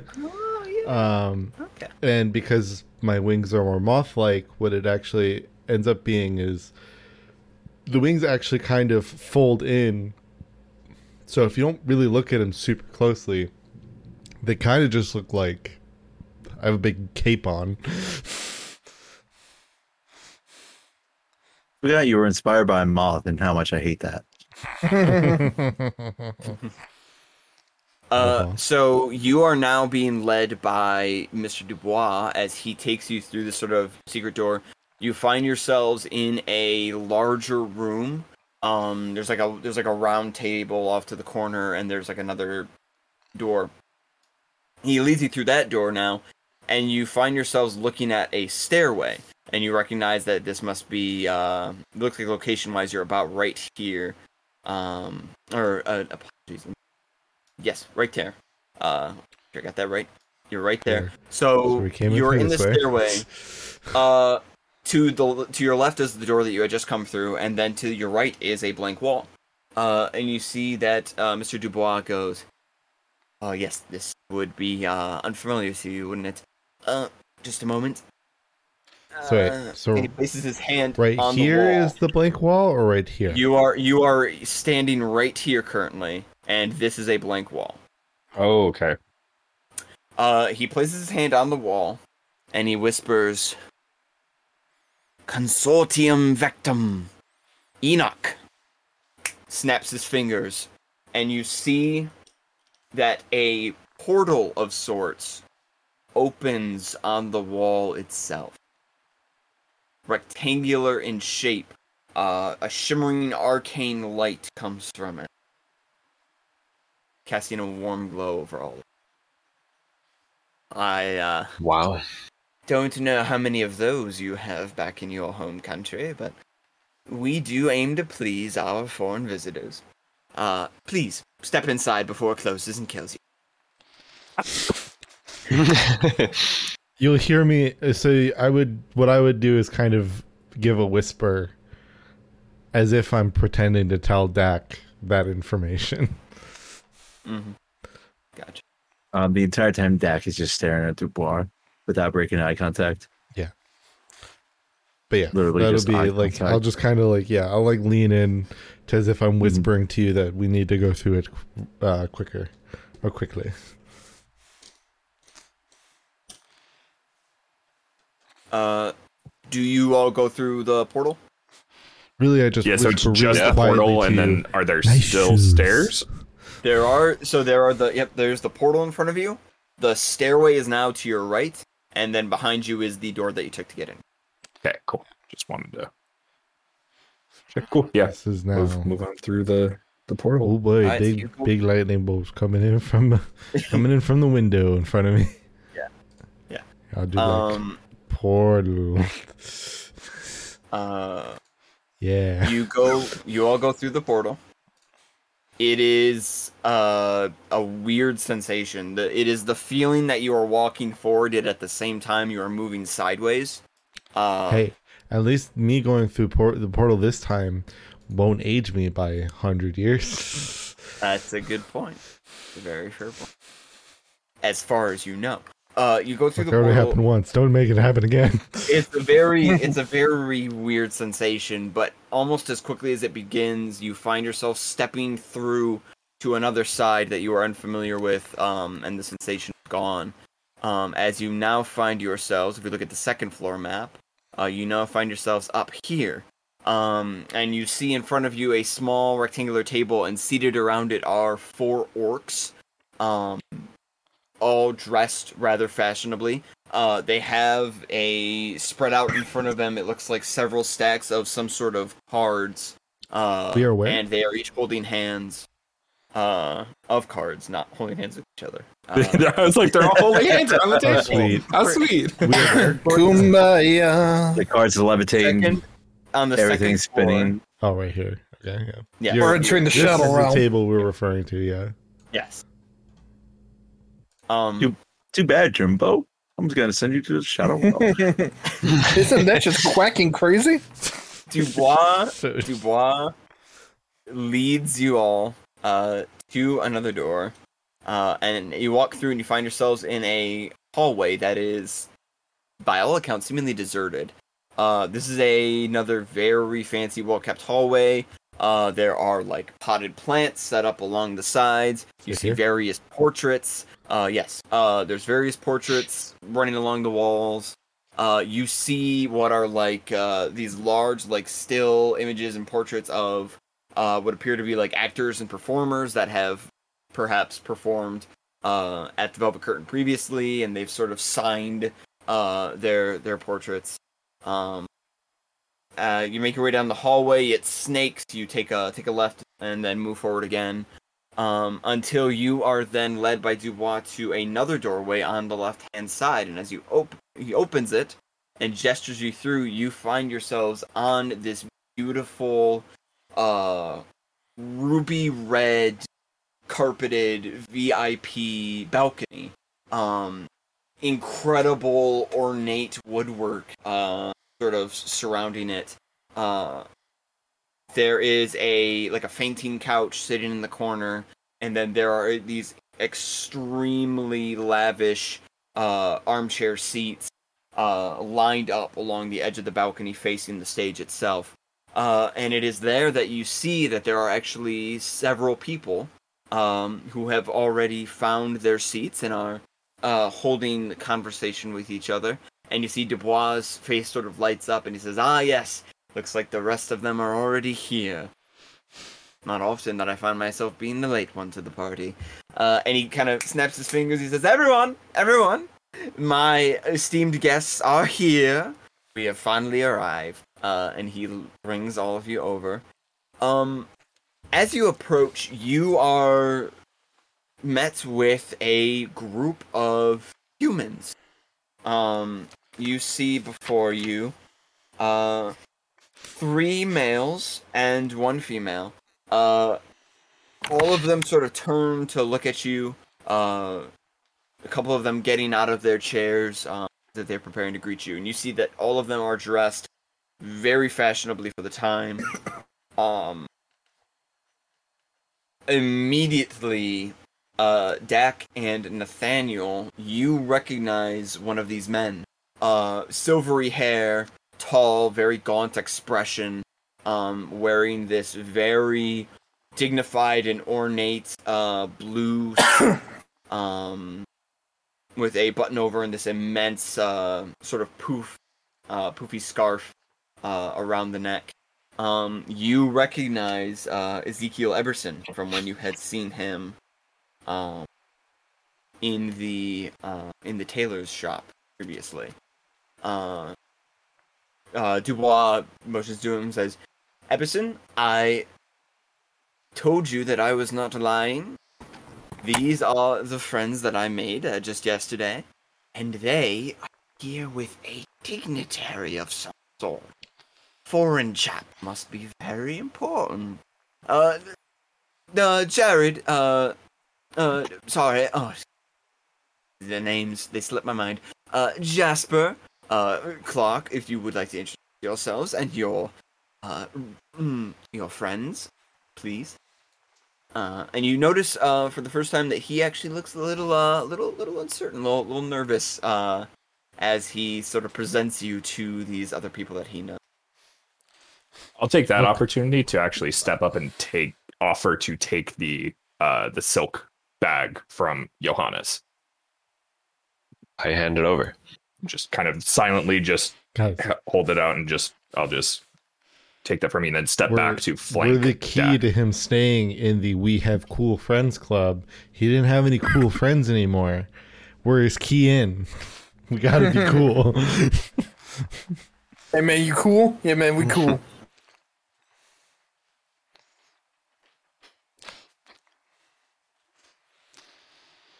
Uh, Like Johannes says. Johannes, yeah, you're gonna are you gonna respond to him? Can you see Eberson sort of clears his throat and goes, uh, yes. Well, yes. Um, hello. Yes, yes, yes, yes. Um, well, yes. uh, my name is Jasper Rose. Sorry, I like. There's like a tornado watch outside, so I was like, I was like Until getting a message. So it's just mainly gonna be at this point. It's just gonna be we're just gonna be stuck Yeah, with severe storms. I was just like getting a message uh, about it, but Yeah, no, it's uh the rain is roaring now. yeah, but yes, I'll uh, I will introduce myself. Um, but yes, yes, uh, Jasper Rose. Pleasure to make your acquaintance. Mm, yes, I'm sure it is. And your friends? I uh, I like. I kind of want you guys to introduce yourselves. I'm gonna gesture over to Silva first. Um, in your mind, um, Johannes, you do hear uh, Dad go, It is polite to introduce the dignitary first before anybody else. That's fair. That's fair. Um, then, then yes, here is um, dignitary Duratal, our esteemed guest for the evening. Uh, you see that Ezekiel Eberson steps forward and reaches out a spindly, almost skeletal hand. Uh, reaches it towards. Mm, Ezekiel Eberson. I stare at uh at Emerson, uh, Mhm. not breaking eye contact, and I say something openly in Riedran.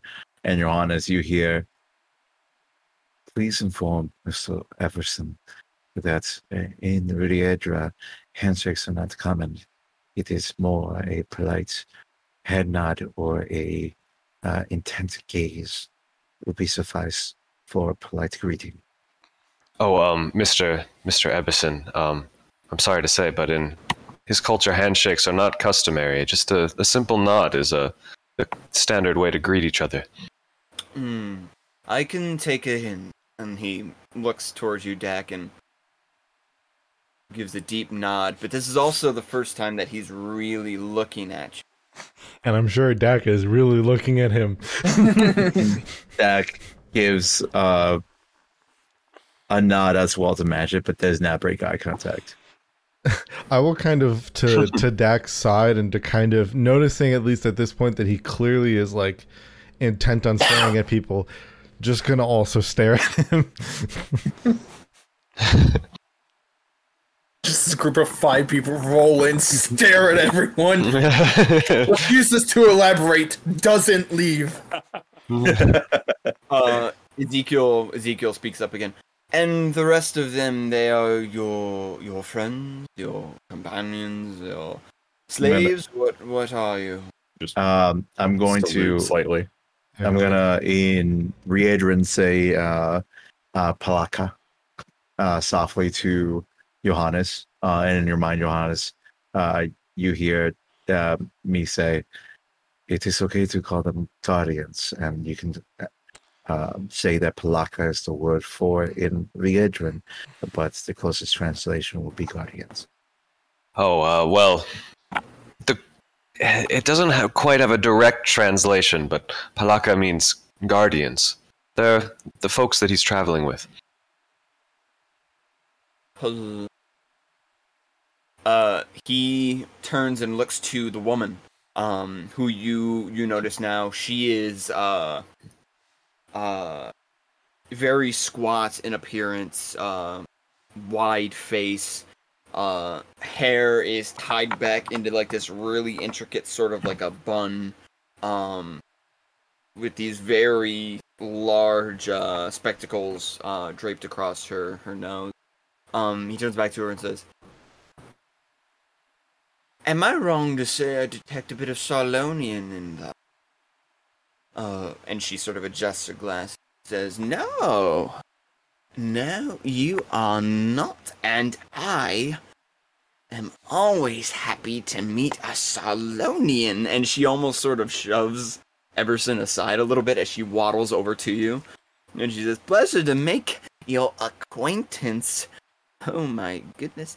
My name is Uma Alberta Etty. Uh, I work for the Galifar Museum as a curator.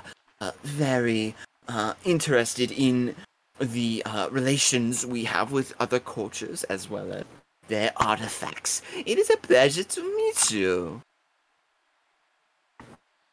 Uh, I give her a nod. Um, and I look to, I don't look away from her now that my attention's on her, but I do speak Riedran to Johannes again. Uh, Johannes, you hear, uh, inform her that I do not know Khorvairian. Uh, that's uh, that currently you're acting as my translator. Oh, um, I'm I apologize, Miss. Um, he uh, he doesn't actually speak Khorvairian. I'm um going to be doing a bit of translating this evening. No, Oh, okay. is that this so? Wait, hold on. Player wise, remind me. I was also going to be kind of playing the the translator, the personal translator part, correct? Yeah, Yeah, I believe okay. so. I'll, I'll so I'll. I'll So, I'm no, doing a bit I'm of translating I'm and gonna then pull. I'm gonna pull the. I'm gonna pull the the Dak move. I'm going to raise my hand. Uh, yes, dear? Uh, to assist in the translation as well, if Mr. Jasper has issue, I am also here to give word. of course again I only I speak the tongue well enough, but uh, again only on a business perspective. So Mm. It I is a thought for sure you were that- gonna raise your hand and say like, "Oh, I'm sorry to interrupt, but uh, I also translate." It would have been better. That would have been better. you know, I'm I'm trying here. All right, I got to get into you know I got to get into character. The literal headspace. I got to be It is a that. pity. got a B deck.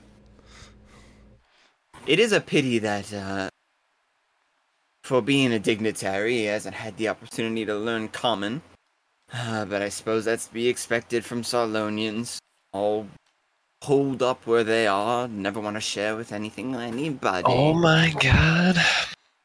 Um, Dak also not le- uh, looking away from her will speak again, Riedran and Johannes. You hear, please kindly inform her that while I do not speak Khorvairian, I do understand what she is saying, and that I will be more than uh, welcoming in speaking with her, uh, with you as an intermediary. Intermediary. uh, miss, um, while uh, my translation duties are merely conversational, my friend does understand the language, just simply does not speak it. Dak offers a very small smile. You hear a low rumbling voice uh, from one of the other two men that are still seated. If they know the language but they choose not to speak it, perhaps they find it distasteful on their lips. uh, and you see a gentleman um, similarly aged uh, as as Eberson, um, though he is uh, bald, clean shaven. Um, and as he now stands, you see he is dressed in all black, uh, with a um, with a collar of uh, bright yellow, and he holds a long, thin wooden cane uh, of sorts, uh, with an eagle, uh, like sort of like a silver eagle's head, acting as the uh, the top of the cane itself. Um, he sort of stands and says, "If I were not more understandable, I might take that as a threat." you see, Yeah. Eberson turns to him and says, "Come now, Landis." Must we pick fights everywhere we go? Isn't it enough for us to be bickering with each other constantly? Um, says, I do enjoy a good scrap. um, Dak looks over at Landis, um, now making eye contact with him, and Johannes, you hear him in your mind say, "Please inform him that it is to the contrary. While I understand Khorvairian, my method of speech is not suitable for polite conversation, uh, and I would rather not insult." the people I wish to interact with with my limited knowledge of the language. Oh well, um, our dear dignitary friend here has means no disrespect by his his refusal to speak the language. He just simply does not. Uh, his manner of speaking is not appropriate for right now. It's. But promise me, uh, I I, pro- I promise you, there is no disrespect here. We are more than humbled by your hospitality to have us all here today. We're just here to watch a wonderful show. Yes, as all of us are. What uh what business is it that you all serve visiting this great city? If I can ask. In your head, Johannes, you hear that go. It is a matter that respectfully he may not ask about. And please inform him that it is a lesson of regret that we are unable to uh, relay the nature of our visit. Oh, we we deeply deeply regret to inform you, but unfortunately, some things just can't be spoken about. Our reasons for our visit are our own, and of quite compelling secrecy. I will have you know secrets the longer they are kept, the more likely they are to cause trouble. You hear a voice, but it isn't coming from any of the people that you have met so far. It comes from the last man, still seated in his chair, looking out over the balcony. He sits with a very calm demeanor, shoulders straight. His hair is brown, evenly parted along the side, uh, perfectly combed back, face clean shaven, eyes black, staring straight forward, uh, hawk like, um, human, um, face is stone cold. He turns to look at all of you. I'll have you know that the best way to keep secrets is to stop speaking. Perhaps we all sit and we enjoy the show together. Hmm? Far be it we continue to pursue you and some sort of secret sneaks out before you want it to.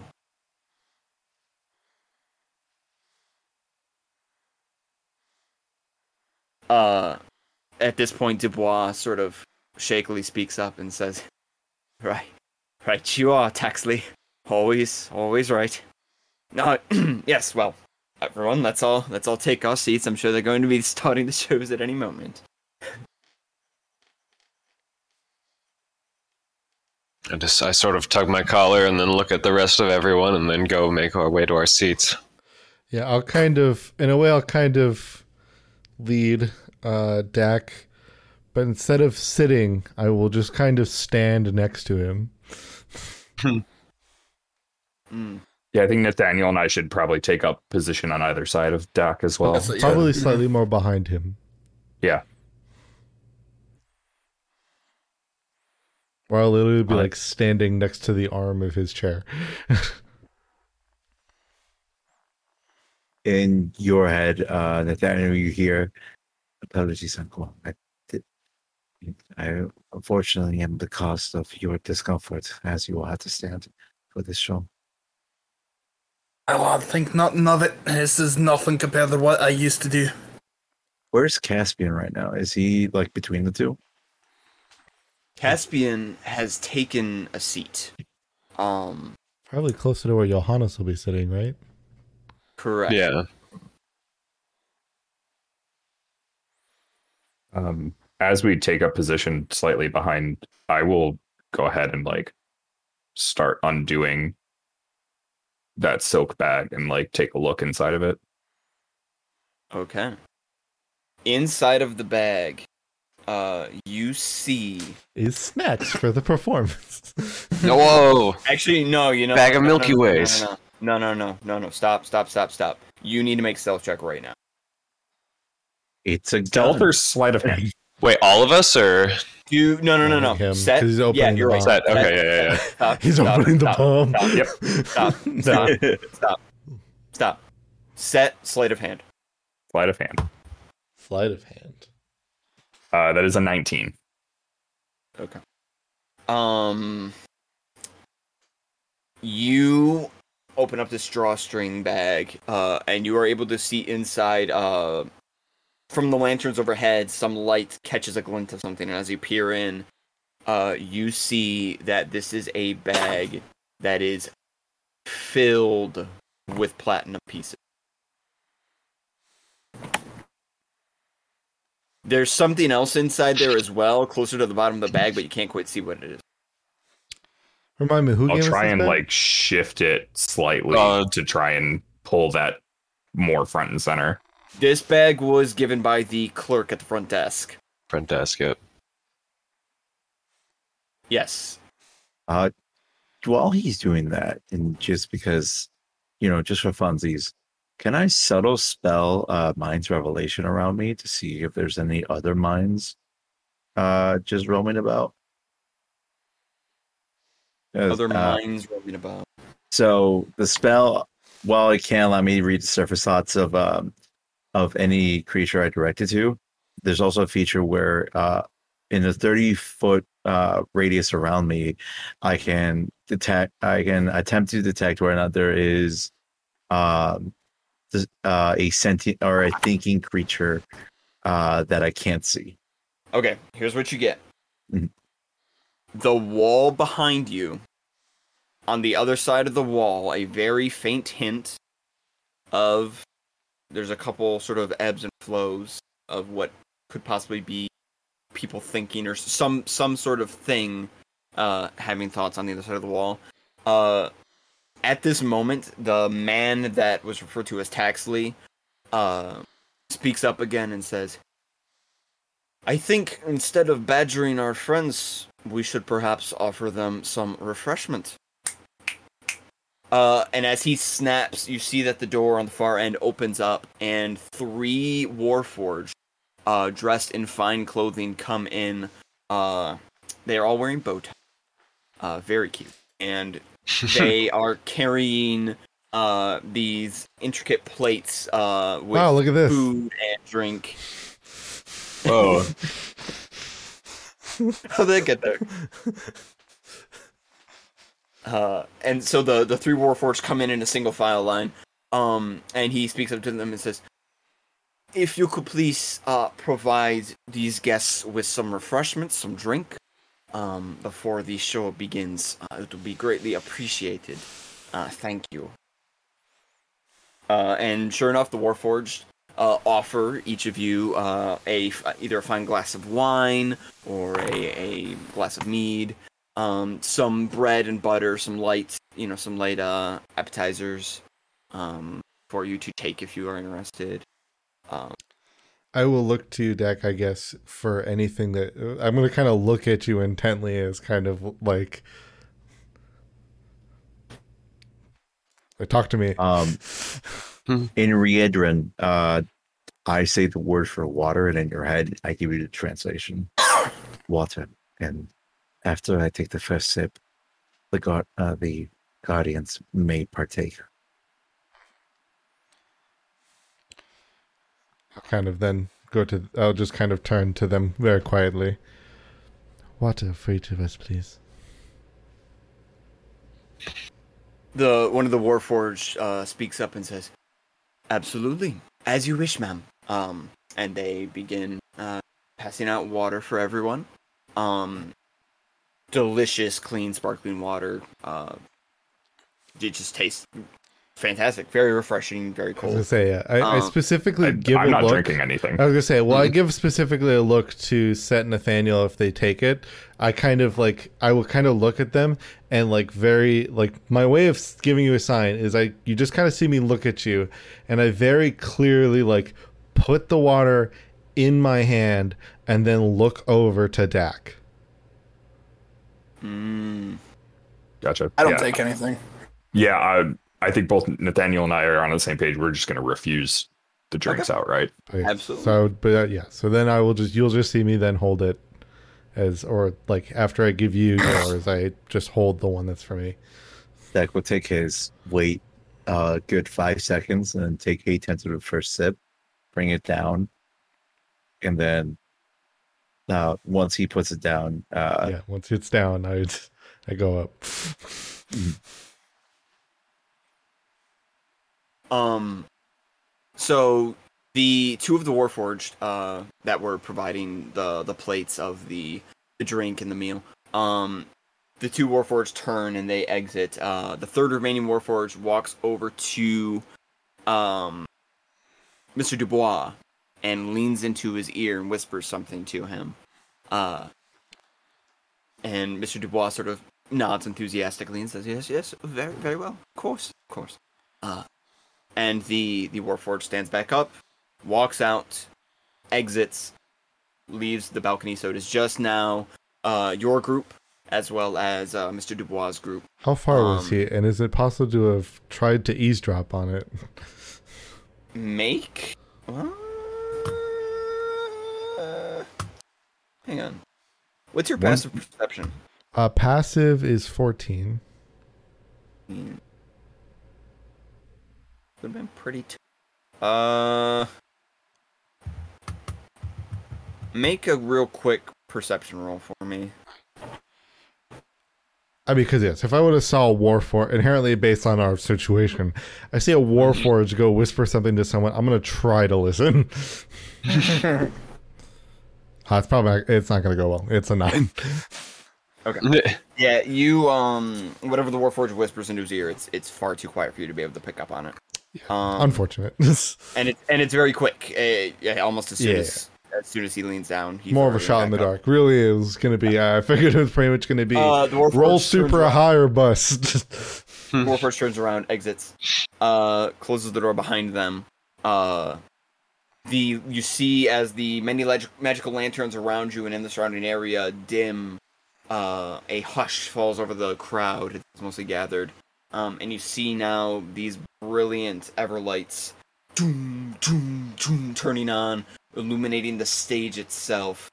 Uh, and with that, uh, Mr. Dubois says, "Yes, Excellent. Uh, the show is beginning to start.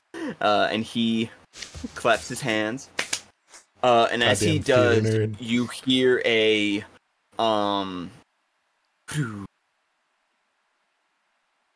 and for the briefest of moments, you see some sort of like a like an arcane field of energy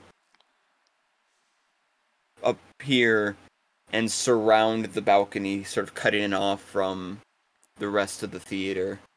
Um, you all immediately there's a familiarity to this this sort of uh, barrier that you see. Um, it reminds you of way, way, way back at the Citadel, the first time that you were there, uh, when there was the sort of the containment room that you were held in, the waiting room, um, and there was a balcony outside. But if you attempted to like move off of the balcony or throw anything off of it, there was this almost invisible barrier um, set up around it, this arcane barrier that was keeping anything from going out or in. Um, and this this that you see sort of appear before you is very similar in appearance. Uh, in the brief moment that you're able to see it before it becomes totally incorporeal. Uh, and so Dubois uh, looks to everyone and says, "Well, here we are, the highest seats available. Is everybody ready to handle some business?" Uh, and you see that uh, Landis uh, gruffly says, "Yes, I've been ready. Uh, I've been waiting several days for this. If we can please get to it." Um, and uh, Taxley, still staring straight forward at the stage, goes, Is it wise in present company with our new friends? Are they trustworthy? Uh, and Dubois says, uh, yes, well, they gave the passcode at the uh, front, so it is, uh, it would appear that they are on the up and up. Uh, so, and he, he kind of looks to you all.